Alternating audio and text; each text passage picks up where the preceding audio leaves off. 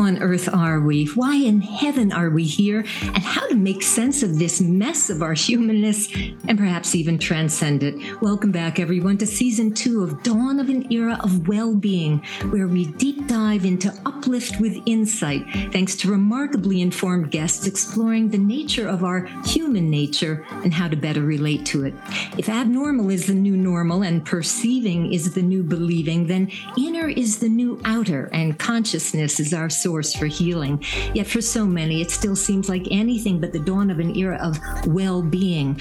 So, what's going on? Well, if you look at it from the outside in, it's the same old conflictual story, getting pretty wacky and scary. But now we're raising the bar by raising awareness that this mess of our humanness can only be resolved from the inside out. Think about that play on words insight as in inciting violence versus insight as in vision that emanates from a profound shift in perception about the world around us and within us. This is a mighty discussion space featuring mighty voices of loving change, two of whom are our co hosts on this adventure through humanity's hero's journey. Let me welcome our esteemed uh, Ervin Laszlo, two time Nobel Peace Prize nominee, world renowned philosopher and system scientist, author or co author of over 106 books, founder of the Laszlo Institute of New Paradigm Research and the Club of Budapest, and recipient of multiple honors and awards like the Goi Peace Prize, the Assisi Mandir of Peace Prize, and the Luxembourg Peace Prize. And Fred Tsao, business leader, futurist, practitioner of Eastern wisdom and Western science, author, chairman of the Family Business Network's Ambassador Circle, and founder of ITEA Institute and Octave Institute, fusing ancient wisdom and quantum science as a platform for people to achieve a purposeful life mindfully lived at new levels of consciousness and freedom. Today's remarkable guest is Dr. Shamini Jain. Dr. Jain is an international keynote speaker, teacher, psychologist, scientist, and social entrepreneur. She's founder and CEO of the Consciousness and Healing Initiative, a nonprofit collaborative accelerator that connects scientists, health practitioners, educators, and artists to help lead humanity to heal themselves, integrating her background in clinical psychology, psychoneuroimmunology, Jain's spiritual wisdom, and the healing arts. She teaches people how they can best heal themselves and live life with joy. She shares her research on the science of healing in diverse venues, including NATO, TEDx, major universities, medical centers, health related conferences, and corporations. She also serves as adjunct faculty at UC San Diego. And her best selling book is Healing Ourselves biofield science, and the future of health. She's a member of the Evolutionary Leaders Circle, as well as board member and advisor for several nonprofits and social benefit companies. So I welcome everybody to this very exciting conversation. And I'd like to start with a quote from Ervin in Dawn of an Era of Wellbeing's book, page 49. It goes like this Coherence in society calls for working together and creating the system where I becomes we, where the parts maintain their unique identity while working together to maintain the integral coherence of the whole that they form. This is the principle we obtain from quantum paradigm, from the quantum paradigm. Public policy is the field for the application of this principle. It defines the coexistence of unique but not separate individuals in coherent wholes, whether these wholes are states and nations or businesses or social and cultural groups, unquote. Uh, I have a question to launch this very interesting discussion. But Ervin, I want to officially welcome you, welcome you because I know you have to leave a little early today. So, indeed, thank you, thank you, Alison. Wonderful to have you. Okay, I, am just going to deep dive into my first question and see where this leads everybody. Apropos of Ervin's wonderful quote, Einstein says that energy is information that moves. And our recent guest, Deepak Chopra, states that the body is a process. So how then can our parts maintain said unique identity, let alone the integral coherence of the whole when both identities are undergoing this rapid transformation thanks to things like AI? I mean, we're going from human to transhuman to potentially even Martian. The individual and the whole are interchangeable. So should we work together on behalf of, let's say, coherent chaos? Ervin, take it away. Of course, we have to work together. What's interesting, and I think Shamini will, will, will throw more light on this, that things that used to be called strictly spiritual, such as consciousness and healing, uh, and, and now are becoming associated with concepts such as we just heard from our guest, the psychoneuroimmunology and, and brain research and consciousness research in terms of the neural, neural correlates of consciousness and healing. So this thing is moving, this whole field of enterprise is moving from the strictly spiritual into the scientific level.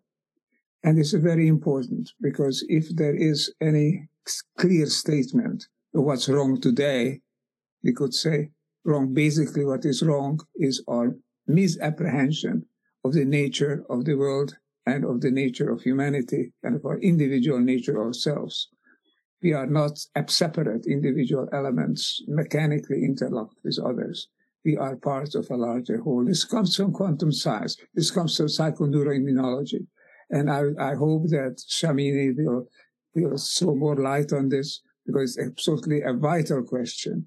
How can we heal ourselves through consciousness? What is the role of consciousness? What is the role of science versus spirituality? Not versus, but with spirituality in this grand enterprise of changing our consciousness so that we could change our life and change our, the world around us. Let's go on to Shamini and, and to see what, what she says on this. It will be very exciting. Well, thank you, Ervin, and thank you, Allison and Fred. It's an honor to be here and uh, so, so grateful for the conversation. It's such an important one.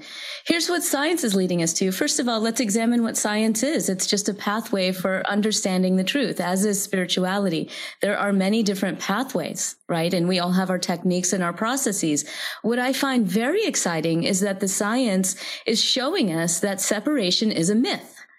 And when we think about your initial question, um, Allison, it makes a lot of sense. Ervin spoke about psychoneuroimmunology, which is my home area of study.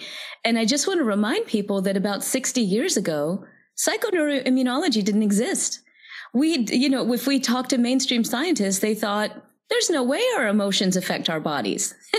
you know, and now of course it's it's a very different scenario. There's a really deep and beautiful area of study in here, um, which is really looking at, of course, central nervous system activity, the effects on hormones, the role of emotions, and we're moving even beyond that with the area of biofield science, which is the study of fields of energy and information that guide our health.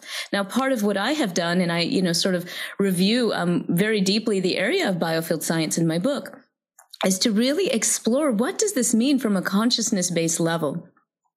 Well, first of all, we know this is not new. This is, this is knowledge that has been held by spiritual traditions for millennia, that the very role of our consciousness reminds us that, first of all, we're fluid in nature, right? So even the idea of identity is questionable because, of course, we're all part of the same fabric of consciousness. And what we're learning from these studies with healers, healing practitioners, who describe their own process of coming into the greater consciousness, releasing their idea of their limited consciousness, in order to help facilitate healing in another is first of all, healing is very real. It happens. You can't explain that if you're going through the lens of separation, which is what we have been taught in science and medicine in the Western world um, for a long time, because you can't explain it by placebo. You can't fully explain it by cognitive factors. We are seeing effects of so-called energy healing or biofield healing, consciousness based practices where just by connecting with a larger consciousness, we're able to facilitate healing all the way to the physical level, including even in cell signaling, in cell and animal studies. It's even beyond humans. So this is very demonstrable. And, and what it's showing us is indeed, there is something that we're just uncovering now, really more deeply in science with biofield science that is showing us that our abilities to tap into that wider expanse of interconnection will actually guide us to co-create the planet that we know is possible. And, and I think that's really the take home from the science. Hmm. It's really coming back to the source. The, the planet and the consciousness that pervades the planet is the source, really. And it really yeah. is. Yeah. And we even see this, for example, bioenergetically with grounding studies and some of the wonderful work that our colleagues at HeartMath and other places have been doing, looking at the communication bioenergetically between trees, between trees and people, the geomagnetic fluctuations of the earth and how they influence our heart rhythms. You know, even synchronizing now, we've seen from the work at HeartMath that People across the world show a synchronization of their heart rate variability. Even if they don't know each other, they're sleeping at different times. You can't explain this by circadian rhythms. And when they looked more deeply as to what's syncing them, well, it was the Earth's rhythms that were actually syncing them, right? So we're all part of this giant biofield. We live on the biggest aura on the planet, which is Mother Earth. and Mother Earth is actually guiding us if, of course, we take the time to listen. Hmm. It's like Earth is the conductor of this phenomenal symphony of multiple rhythms. Uh, if we would only get in sync. Please continue, Ervin. You were going to say. to, to get in sync that seems to be the, the big task in front of us. There are techniques for doing that. Mm. Shamini would say some words about how you think is the best way to connect to this field, which is around us, which is also in us, and we are in it how to sync with it. What is your advice? You bet. Well, here, I'll speak first from the science side and then my own teaching and practice. First of all, from the scientific side, the beauty of this is that there are so many practices. And when we look at the effects on health, for example, for ancient practices like Qigong, Tai Chi, many forms of meditation, whether they're mindfulness or more concentrative like mantra, or even centering prayer in the Christian tradition, yoga, all of these have profound effects on our nervous system. They work to harmonize our nervous system. Of course, again, providing that balance between the sympathetic and parasympathetic nervous systems, which allow us to come into alignment. So all of these ancient practices are wonderful. There are earthing and grounding practices that, of course, help us to harmonize our relationship with the earth, bioenergetically connect so that we can release what no longer serves us compost it into great mother earth and of course receive her guidance and her energy on the spiritual and also bioenergetic level. But i will share that for me personally and much of the work that i do with my students relates to the um, the wonderful practice of sound making which of course includes mantra meditation, but also connecting with sound itself. Now, Ervin, I know that you and Allison and Fred are probably deeply aware that in the, in many ancient traditions, including, of course, the East Indian traditions, which I am, you know, kind of most familiar with growing up in those traditions, sound itself is consciousness. And so there is something about connecting with our inner sound that can bring us all the way back into our spirit right? And expand our consciousness. And indeed, in the Vedic traditions, they discuss the four different levels of sound from the gross, Vaikhari, to the complete subtle to the all, which was described as para. So when we engage in practices like mantra meditation, of course, from the tantric tradition, connecting with certain deific energies and qualities of consciousness, which have been described as elements, you know, literally consciousness and form in the form of elements, fire, earth, air, water, planetary energies. This was an all very deep ancient science. And what I find personally and what my students find is that by just engaging in the sound making, you can go to all of these levels. You can clear emotional stagnation. You can move blocks. You can energize yourself. But on the deeper level, you can connect spiritually to expand your biofield to touch those larger aspects of consciousness and bring those into your daily life. Well, that's the thing, expanding our consciousness. So we encompass others and encompass earthly nature, planetary nature, so that we can identify with it and align with it, be with the force that you that you see here around mm-hmm. that be that as Gandhi said, and then perhaps we shall not be a stranger in this in this in this biofield, not be a stranger in the in the earthly universe, in the earth, earthly nature, but be a positive element of its shifting, of its shifting up. That's the new paradigm, as we call the quantum paradigm, and this is where we think about studying about the new sciences, including your science that you are quoting now, the, in neuroscience, uh, bios, bioscience, the bioenergy fields. This is what they can contribute for us. This is a different universe. We don't live in a stranger universe, uh, immaterial, in, in, in not impersonal. I think even a few few years ago, a couple of decades, decades, decades ago, Steven Weinberg and others talked about the loss of nature having an impersonal quality that is has nothing to do with us living things. Now we realize that in science and cosmology, the whole universe is a resonating field. And it's a resonating field that includes us, that makes us what we are. So moving in this direction is extremely promising. And I'd like to hear from Shamini some more how you do it, how your students do it, and what it is that you find. How is it? How, how is your consciousness when you've connected? How did it change from the everyday consciousness? I mean, I mean just that in my own experience as a child prodigy in music, that formed my whole life. Mm-hmm. The experience of music, you know, resonating with it. You're entering into a different dimension. That's coherent that's actually boundless and no boundaries within. That is an ex- experience that made me search for that in science, the same way that Shamini yourself are searching for it and finding the elements of how to connect, how to be one with this resonating biofield, a tremendously important new field of endeavor. Oh, so beautiful. Thank you so much, Ervin. And I, I so resonate with what you have shared about music. I, I would hardly call myself a prodigy, but like you, I was very taken with music at an early age.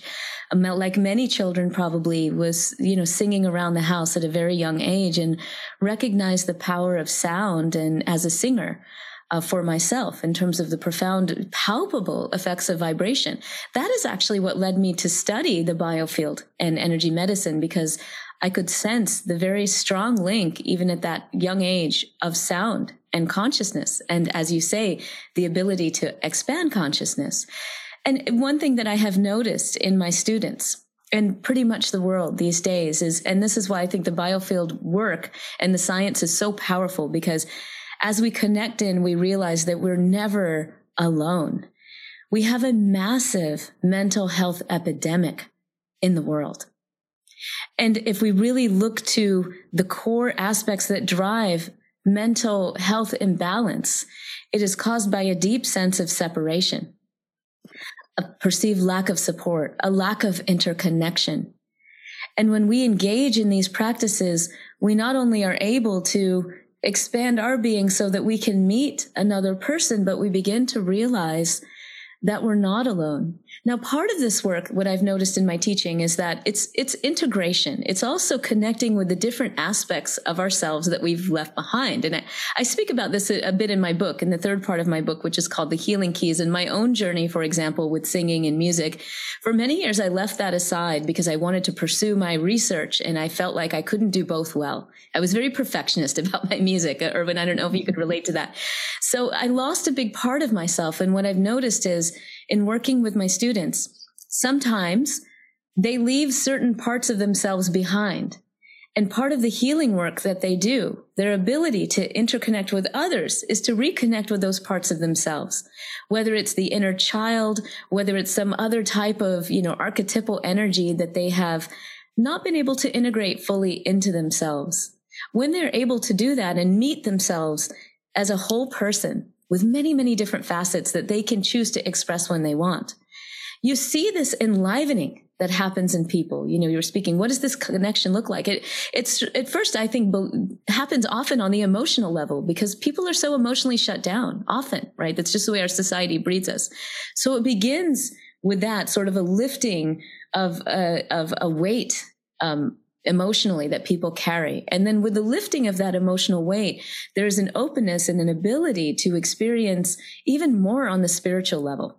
So, so that's what I've noticed. And I do feel that creative play uh, is a, is a huge part of uplifting. If we want to come into our own creatorship, each person, which is what we're being called to do, then everyone has to recognize that each of us is a conscious creator. And the way to meet that creator is through play. Sorry, would you repeat that? Something is is is the what? You said the way to meet is what? is through play is through play. Yes, you know? releasing the mind for a moment and just being in flow and allowing things to happen, not being afraid of failing, not being afraid of what you sound like. You know, I do a lot of vocal empowerment work. I will tell you, my fellow singers are afraid to speak, do public speaking. My fellow public speakers are afraid to sing. So, you know, what is that about? We ha- we have to be comfortable in our expression. Mm. Oh. Allison. Beautiful. Okay. Well, I, I, I mean, I'm already so excited because I very much resonate to this musical component, which I have felt uh, for a long time is very present on this planet. How music is such a driving uh, force on this planet, and how it's I've, I've referred to it other times. How it is really a portal towards love. I mean, there is it, it, seems to be, I think, the most, I don't want to make a broad statement, but perhaps the most universally broad uh, inroad towards love because it can be individualized for each person, but it's speaking to this syncing uh, component, this musical vibration that runs through us and every living being. I mean, Fred, are you are you musically inclined? And it's not necessary that a person is, but I'm just so curious if music or this kind of vibration has been present in your life since perhaps you were young. Fred. Well, I think I will answer your question from a different angle to understand yeah. about sound. Okay, music is when the sound is behaving with a certain rules of universe. It become music. Otherwise, you will perceive it as noise. Mm. So the music is just following like octave or certain rules. If you don't follow the rules, the appearance is noise. and so the Tao of sound is music. Now let's talk about music from my perspective, Chinese perspective. If we look at the field, the field has no movement. But the minute the field starts creating with the evolutionary energy, or the Chinese call it Tao, it's light. When light, which is the consciousness carrying of the Tao, interface and create the universe, the cosmos create the universe, sound appears as an expression. So there's the sound of the sun, there's a sound of the moon, there's a sound of thunder, there's sound of trees, there's the sound is material duality, it is the universe. So sound is an expression of the universe of materialism or duality, and it's always moving. And the cosmos has no movement, but the light is evolution energy. The interface with consciousness and the energy and thus. Now there's a distortion because there is no chaos except in our mind. Everything has order. If you look at nature. So what's the chaos? What is our interpretation? The I, the ego. Mm, lovely. Being grounded with the receptors that are not the true receptor. The true receptor to the question is the Holy Spirit is talking to you It's the inner side. Why? Why is the stillness very important? In stillness, you're moving back to the source. And from the source, you have information. If you're moving a lot, then you don't. So the whole life is to train the stillness in movement so that in our life, we're not distorted by this information flow without perception and the distortion by the eye, which is perception. And therefore we don't hear. As somebody say, you don't hear. If you hear earth, the sound of the universe is talking to you. Mm, Sun is talking to you. But there's even more important than that. The evolutionary energy is talking to you as you return to the source. Now we know in stillness, in contemplative science, your connection of the left right brain is done and your mental activity increase a lot and healing happens when you go into stillness. The left brain, right brain is communicating and neural pathway is strengthening. And so, you know, our body is the biggest pharmaceutical company factory in the world. We can manufacture anything that they can manufacture. So why is healing not happen? Because distortion of information that comes by emotions. Yes. And our emotion is responding to the delusionary I. So when we are really peaceful in that thing, healing happens information starts happening. The more you're delusional into your emotions and your way to see the world, that you have this big ego, the more you have problem getting the information to sync. So when will we sync coherency? Get rid of the I. But I have a question, Fred, that is so intriguing and so true in, in many ways. Is the way out of emotion, can the way out of our emotion that blocks all of this be through music? Can that be the way out? I would love to share a bit mm-hmm. about this. I'm so excited to to share. Actually, how do we, how does it, how do we make this even more real and palpable in the context of healing and even some of the studies we've done during the pandemic? We actually did a study on distant sound healing for anxiety during the pandemic. So this mm-hmm. was during a shutdown. No one could leave their home. We already know that there's a rampant anxiety problem in the world, and of course, the the pandemic made it even worse right? So we wanted to deliver something that we thought would really help, uh, even at a distance. And we looked at this sound healing approach called biofield tuning. The paper is actually in review now and hopefully will be published soon after we air this. I don't know. Um, it's a first feasibility study and we're now raising funds for the randomized controlled trial. I just want to explain a little bit about how these biofield tuners do their work. We had several of them work on these um, these people who met diagnosable levels of generalized anxiety disorder, right? They have an approach where they use a tuning fork to sense into the field of the other person. So they can do it in the room, but of course at a distance. So relevant to what you're saying, Fred, the distortions come up in the sound. So when they're tuning into the field by the sound of the fork, they can actually tell by the sound whether there is a distortion in the field. And in my book, I describe how these distortions have been described as sanskaras, right? In our traditions, in the East Indian traditions. So what you were talking about, right? The distortion of information that can be linked to a trauma, right? For example, in, in previous times is actually not just stored in our brains. It's stored in our biofield. So when these sound healers are working, what they're saying they're doing is really, they can literally tune into where that distortion was around what time of life. And then they'll start asking questions. Did something happen to you at age four? You know, and sometimes they just get the information. They may have a dialogue with the person about it. But what the tuner is doing is taking that sound and moving it through the field until the distortion begins to resolve itself. So they're literally trying to clear the information. Often the person receiving the sound healing feels this shift, right? Energetically in the body. Anyway, they have their whole process. This is based on the work of a really wonderful practitioner named Eileen McKusick, who's written a couple of books already on this process in a nutshell, when we did the study, we found that with just three sessions over three weeks, these people dropped in their anxiety levels to where they would not be diagnosed with generalized anxiety dis- disorder anymore. And when we explored not only in the quantitative, but the qualitative data, when we, we um, asked them, what happened? How did you feel? What did you notice? They said their relationship with the anxiety changed. So relative to what you're saying, Fred, their mm-hmm. sense of the I expanded. They now notice that anxiety could be happening. And I want to remind everyone that emotions are not bad. They're part of being human. The key is whether we get caught up in them, as you say, get caught up in the I. In their case, because they had an expanded sense of self, they were able to touch into the wider sense of consciousness of who they were. They were able to watch the anxiety change without getting sucked into it and their relationships with others changed as a result. Um, so again, interconnection, right? Connecting with a larger sense of, of who we truly are beyond our conditioned egoic minds.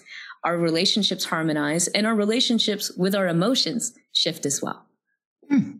This is a, very, a new application of a very old principle, as you know, Shamini and Alison and Fred. Always that we are part of larger whole of larger wholes, of which ultimately the whole, which is the system of life on the planet, the Gaia system.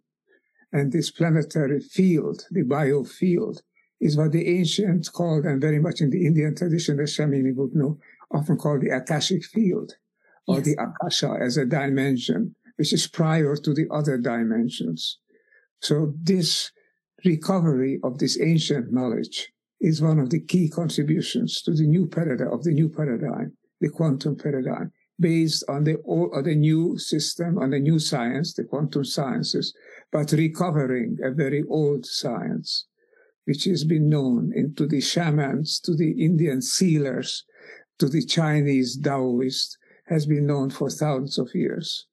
And this recovery of this is possibly the way out from this alienation and conflict and violence and aggression that is surrounding us today. We have to become one, and that is, a, is in us. We can connect to the evolutionary imperative. I think that's the way forward. And Shamini and, and Fred and people like them, there are a few now, not too many, but they're growing in number, are people who can point the way to it. That's the way forward. And I'm very, very hopeful. I wouldn't say optimistic, but I'm possibilistic. I think truly the possibilities are arising that even the august fields of classical medicine and the august fields of classical education, not to mention, not august, but still very, very, very uh, powerful field of politics, mm-hmm. might one day come in and realize that the way forward is not by giving directives from above, making people do, but allowing them to become what they are, to tune in, to tune in to this biofield. No longer spiritual wisdom alone. It is now the deepest wisdom that we can wield, that we can wield and, and make our own. Thanks for, for your, your insights, Shamini, and thanks for the insights, Fred. I will certainly have to leave for a little while, but I enjoy this conversation tremendously. I think this is very, very important because the way forward is in us and it is in alignment with all, with each us, each, each, each other and with the universe. A big step, a big claim, but it's the reality. That's the way to go. Mm-hmm. Thank you so much, dear. Oh. Thank you. Thank you. Indeed, Ervin. And and we're going to continue this conversation even though Ervin has to leave. But what precious kernels of wisdom from Ervin Laszlo as ever. Um, let's just continue for a moment on this this note, if you will, because we're talking about all of these burgeoning, and it really it is like the world is blooming right now amidst the rubble amidst the shock waves and all of this. So many ancient traditions are surfacing now and they're becoming in, in, um, uh, engaging with the public more and more. We're talking about individuals waking up. But because there's so much talk also about an acceleration, a need to accelerate uh, this wake up call, if you will, if we're going to uh, if we hope to keep this world afloat before these deadlines that people like to say of 2030 with the IPCC. I don't necessarily subscribe to actual dates. I think that's very difficult, but I understand the reasoning for trying to motivate the planet. Are there ways that we can motivate the planet to wake up en masse in large scale ways mm. because all of these individual wake up calls are imperative but that can take time. Is there something that we can do to help jumpstart a massive collective?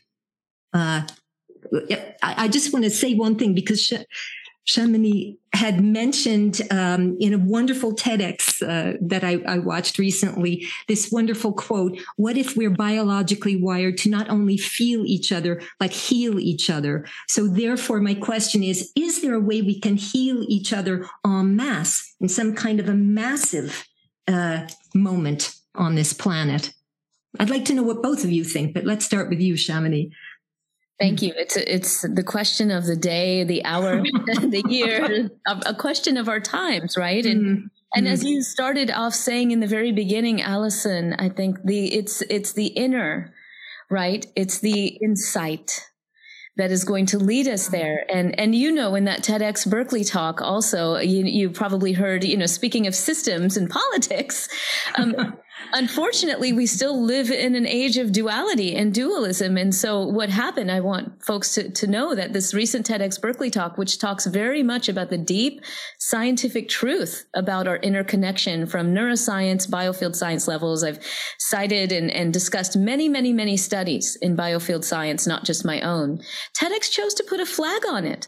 And it actually has really upset several, several, many people in the community because they said, basically TEDx said, oh, this isn't evidence based. And as I did a little more research, I recognized that I'm not sure what's going on with TED Corporate, but they are flagging talks left and right in holistic health. It's not just the biofield and consciousness, which we know they've always had a problem with, but they're flagging talks on breathing and, and nutrition that are being, you know, that are being mm-hmm. related by MDs and, and other health professionals. So it's very curious and it has gotten me thinking as well as many leaders in the integrative health field. Well, how do we address this problem? Because the old way would have been, I need to convince you of my point of view. Okay, that doesn't work. it's never going to work. And, and that's part of the problem that I think all of us have on some level is we ascribe to a certain religion, a certain political system, a certain way of eating, you know, whatever it is, right? And we think our way is the right way. So I think the first thing we have to do is clear our own biases and and and certainly I think working with our own unconscious bias, which I do speak a bit about, and using all these tools that we're talking about today, working with the biofield, using mind body spirit practices to come into the larger consciousness to in some sense get a better sense of ourselves beyond our egoic mind. Okay we live in the world. We're going to have ego just by being embodied. Okay this is what we have been taught and what we experience. And what happens if we see ourselves in another person, knowing that they think, look, act, feel very differently from us. But we can come to that place of real love for them as a living being. You know, in Jainism, as you may know, our, our primary tenet, we have many, but the one that we're most known for is ahimsa. Ahimsa is nonviolence. So, you know, when I was, when I was young in school here, growing up in the deep south, surrounded by Christians, they would laugh at me because I wouldn't want to kill a bug, right? Hmm. But it was what I hmm. tried to explain to them is it's not like we're just trying to follow these prescribed rules. We recognize the divinity in that bug. Even the mosquito, who believe me, I want to slap, you know, like it's, you know, I. recognize that there's a divine life force in that. And again, from my point of view, because I, you know, I love the biofield and I love energy and I, I personally feel that is a reverence for Shakti, you know, the divine feminine and the manifest power behind the entire universe. So when I look at a person or an animal or a plant, I try to look at it with that level of reverence. And I may choose mm-hmm. to disagree with them, but if you're asking, how are we going to foster this harmony? How are we, it all comes back to seeing the divinity in everything. I think, in everyone, mm. even those that trouble us the most.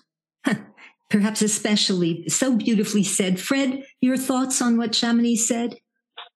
Mm. Well, I like to go back onto healing, mm-hmm. support system. So there's a lot of research um, that study on healing are more sophisticated, analyzing. You speak for 10 seconds, your whole profile, your sickness, your, your deficiency, and then every vitamins, everything has a frequency. And then you can actually do sound healing in a much more sophisticated computer generated way. Um, so his sound healing has merged both in China, which is coming from the Yellow Emperor canon into scientific research of accurate frequency control and sound healing. That is beyond your sound bowl, your tuning fork, your gong, and so forth. It's getting very, very sophisticated about sound healing. But one thing we have to understand, that these are just support systems. Okay. These are just support systems. The only way that you can truly heal is shift consciousness. Every time you shift consciousness, healing happens. Healing is not something happen outside. What support system is support you to shift consciousness? If you do not shift consciousness, this is an aspirin only. It cannot solve your problem. Right now, the Gaia has speed up and has lightened in energy. So everything in this era, even technology, sound healing, Gaia is supporting us. Mm-hmm. But it is like picking sand out of our eyes and the healing. Your trauma cannot be healed by picking sand out of your eye. Because every day you're creating trauma. Everybody, somebody judge you, you create so many trauma. Every time you judge somebody, you create so much trauma. So you cannot clean the sand out of your eye one at a time. What mm-hmm. you is to shift major step of consciousness, which will change your worldview, change your energy. Now, Hawkins, David Hawkins, I'm sure many of you think about this map of consciousness. Outside of the body on the invisible side, he put energy, worldview, and emotions. Aha! Surprise! Love is only when you rid of the I and only become reason objectively. You arrive in love and love is not an emotion. Emotion are all lower level consciousness. Love is an action. Okay. A love is an action without the I. Mm-hmm. It's not an emotion. Mm-hmm. In fact, the courage 200 point is when you see through the issue of emotion. You start bringing it up to the levels. And when you arrive in love, you don't have any feelings. Mm. You just mm. do naturally because the I is gone. Mm-hmm. Then you have flow called joy and finally you have peace, which is be yourself and flow. Then from mm. there you get enlightenment. Okay. So these are different level of consciousness and each of the level of consciousness, you have a worldview. Now it's not stable initially, but after, after a certain while, it will stabilize and the range will narrow and your worldview will be stable. And in Buddhism, which is very similar to Jainism, you see the world with five levels of consciousness, how you see truth. Oh boy, have I got five, a question though. I, okay. I have to jump in though, because, and then Shamini, I don't know if you want to respond to that, but I just have to ask because we're talking about a dynamic, a quality of love that most people on this planet have never or probably will never, although I would like not to believe that, experience this kind of impersonal love. I don't know if we would call it high heart love. What is this love that most human beings have been feeling in one form or another towards their children, towards their partner, towards an animal, a species, whatever, even towards self? Then what is that? Love with distorted perception of ignorance. That's what most of us has, have been experiencing. watch too many, we watch too many movies from Hollywood and we think you complete me, you this, you that. And it is a reliant codependence. It is a control. It is an exchange. Uh, well, as a mom, as a mom, I would see it a little differently. I, I don't disagree with much of what you say, mm-hmm. especially on the conceptual level. On the experiential level, though, uh, what what I'll just I'll share a few thoughts, Fred, based on what you said. The way you describe love is sort of beyond what we think of as emotion. When I think about that, you know, I think about literally Shakti herself, right? The manifest power behind the entire universe is action, right? Love is simply that action. When we are able to tap into that completely unconditional love, we're literally with the flow of things, right? There's no, as you say, there's no I to attach to. There's no object of affection to attach to.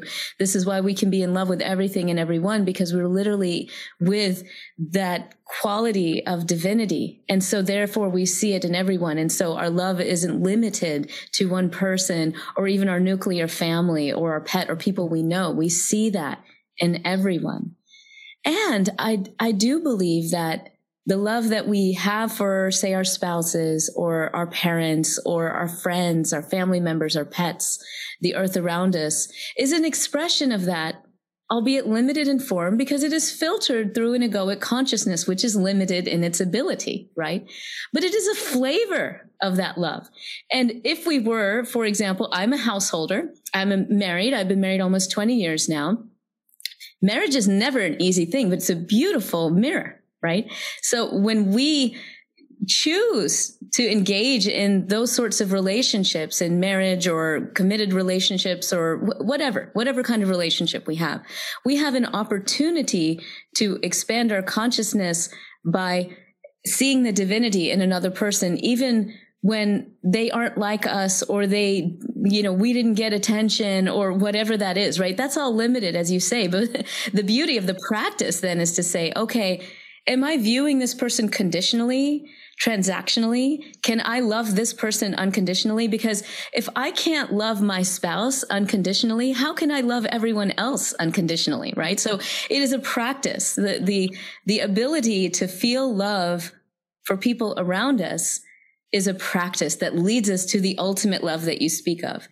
The issue with our ancient teachings around this and and I will say I've read many. First of all, they're all filtered. Okay, most of them have, have been filtered by male monks who have denounced marriage, who have denounced femininity, who have denounced women. Okay, I have read many books growing up about you know how women will steer you wrong and all that. Okay, that those are your own impulses you need to deal with. There's nothing wrong with a woman. There's nothing wrong with marriage itself, right? That's you trying to work it out, you know, in your own. And if you choose to not engage in that because you want to go straight for the big capital L love. Wonderful, right? And, you know, if we take all of those filters off, even the interpretations of the text that have been sort of filtered by a patriarchal system, then we recognize that wherever we are in the journey is a beautiful one because we can choose to experience love in every moment, in every way. And as you suggest, Fred, the more we can recognize when we're being transactional about it, egoic about it, um, the the larger our experience of love will be, even with another human being. So that's my perspective. Fascinating, isn't it ironic? In fact, both that uh, that people science uh, still re- refers to these realms of the esoteric or um, the biofield uh, science as pseudoscience, when when something as ephemeral as love something we can't qualify quantify etc nobody questions that well except in conversations like this perhaps but that's a given. No science is not saying well now we have to go analyze love because maybe it's not real. That seems to be an accepted form. So there is a kind of uh, cognitive dissonance on that I, which is a little inexplicable unless either of you have an idea of how to explain that conundrum in our last few minutes here. Anybody want to take a stab at it I'll just share something that my dear colleague, uh, Dr. Richard Hammerschlag, who is a research director for the Consciousness and Healing Initiative and a big fan of Ervin's, by the way, um, shared with me. And I think he's spot on, actually. Part of the issue is, again, if we're trying to describe something as real and people haven't experienced it, most people have had an experience of a flavor of love. Mm-hmm. And, and Richard poses a very, I think, provocative way to approach the biofield, which is what if we approach the biofield not as a thing that we have to prove, but as a perspective, as an experience, right? So we, when we approach things from a biofield perspective, we then open to the experience of interconnection, whether it's with ourselves, the earth, each other, you know, um, so what if we approached it as a perspective instead of something that we had to prove existed? Mm, it's very allowing, very accommodating, I think. Fred, last reflections perhaps on, on this or anything else of this discussion or on the big L word? so the Chinese L word is love and emotion, always used together because often we think emotion is love, but emotion is not. These are two different things in the Chinese word. In the Tao Te Ching, it talks about the minute we put a name, it becomes a thing. The minute it becomes a thing, mm. it becomes distorted. Mm. So you mm. call it, this is a cup. It becomes a cup. The name is the identity you create the thing. Otherwise, it's not a thing. Now, every illusion is also real and what is empty is the same as what is its form. And so the whole idea is don't pay too much attention. Cognitive dissonance happens all the time. We're always justified. We are, uh, the minute the presence of I, we are not rational. We are always rationalizing. Only when you have surplus all emotions and move and understand how I use emotions. Because like, if we're talking, we have to use emotion. Because you don't read my words, you read my emotion, then you listen to my words. So even I'm working with you, I have to use emotion to communicate. Cognitive dissonance is the presence of I, and we go into non-reasoning, but rationalizing. It's a common thing will happen moment to moment. Don't worry too much about it. As you move yourself into the life of stillness and understanding not the dogma of religion, which is man and woman, monk. No. If you cut through and really study, I have the same thing. You know, I have Dharma talk to my family. My sister said, well, I'm compassionate. I, I'm into the six perfection and blah, blah, blah. It's so defined. And the mother always come up when they touch about love because he think mother is pure love. Parents are pure love. Well, we know it's not true. We know we parents are not pure love, but we like to believe because we feel it. Feeling either use us or we use it. Mm. Mm. Wow.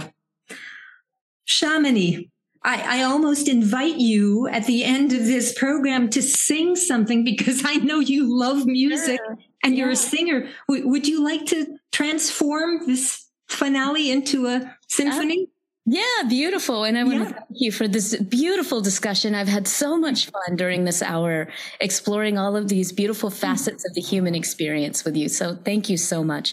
And in reverence, I think to love, we'll just uh, go into a brief mantra recitation, I think, to allow us to all touch within that deep love that exists, that is truly our essence. And uh, this particular mantra just gives reverence to the divine feminine you know, that sort of conceived idea of a manifestation of pure love. Mm. So, Om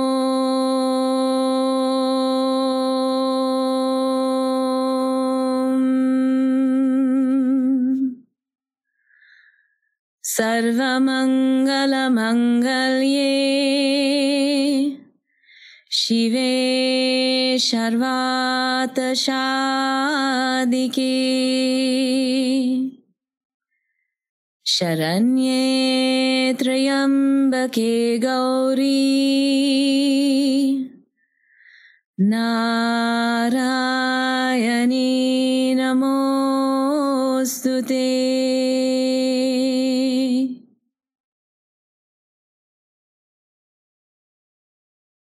May the light of our love touch and fill our hearts always so we truly recognize our divine nature. Hmm. My goodness, what a note, literal note to end on.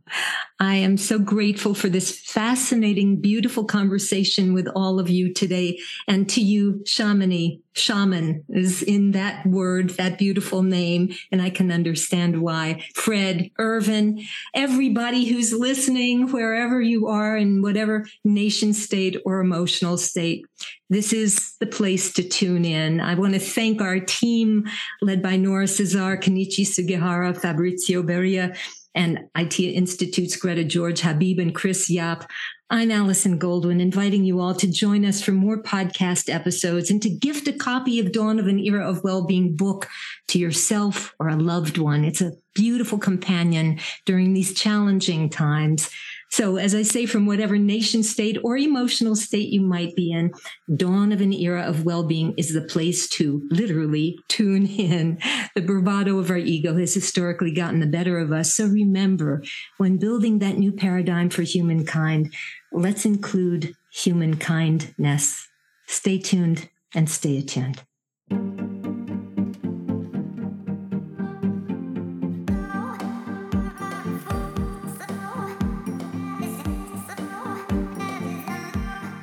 Thank you for joining us. Dawn of an Era of Well-Being is a co production of the Laszlo Institute, ITEA Institute, and Select Books. It's produced by Nora Cesar and Kenichi Sugihara, with theme music Chimera by Biba DuPont. The book, Dawn of an Era of Well-Being, co authored by Ervin Laszlo and Frederick Tsao, is available wherever books or ebooks are sold. Please subscribe to Dawn of an Era of Well-Being, the podcast, on Apple or Spotify for more fascinating guests and discussion.